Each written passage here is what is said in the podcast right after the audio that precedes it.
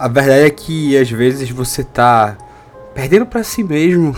É um sentimento que você fala, pô, tá tudo desorganizado.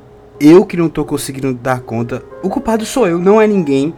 Eu que estou criando esse excesso de atribuições, eu que estou de alguma maneira me preenchendo cada vez mais e não me deixando respirar. O que é que eu devo fazer nessas horas? Porque dá uma vontade de gritar.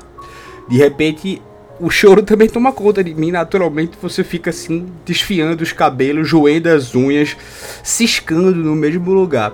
Tudo porque no fundo você quer se encontrar. Você só quer estar de volta.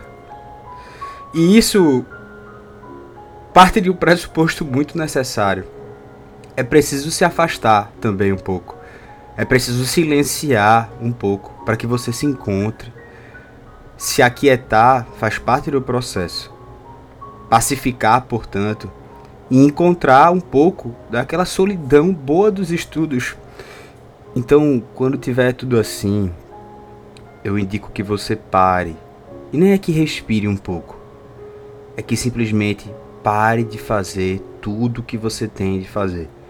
Deixe de lado aquela agenda com aquele excesso de anotações que te lembram o quanto você está atrasado, o quanto você está devendo a si mesmo, o comprometimento consigo.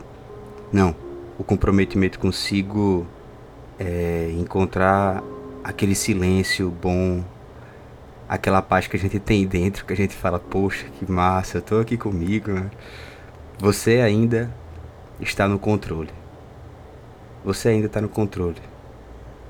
Você vai se lembrar disso quando você parar um pouco.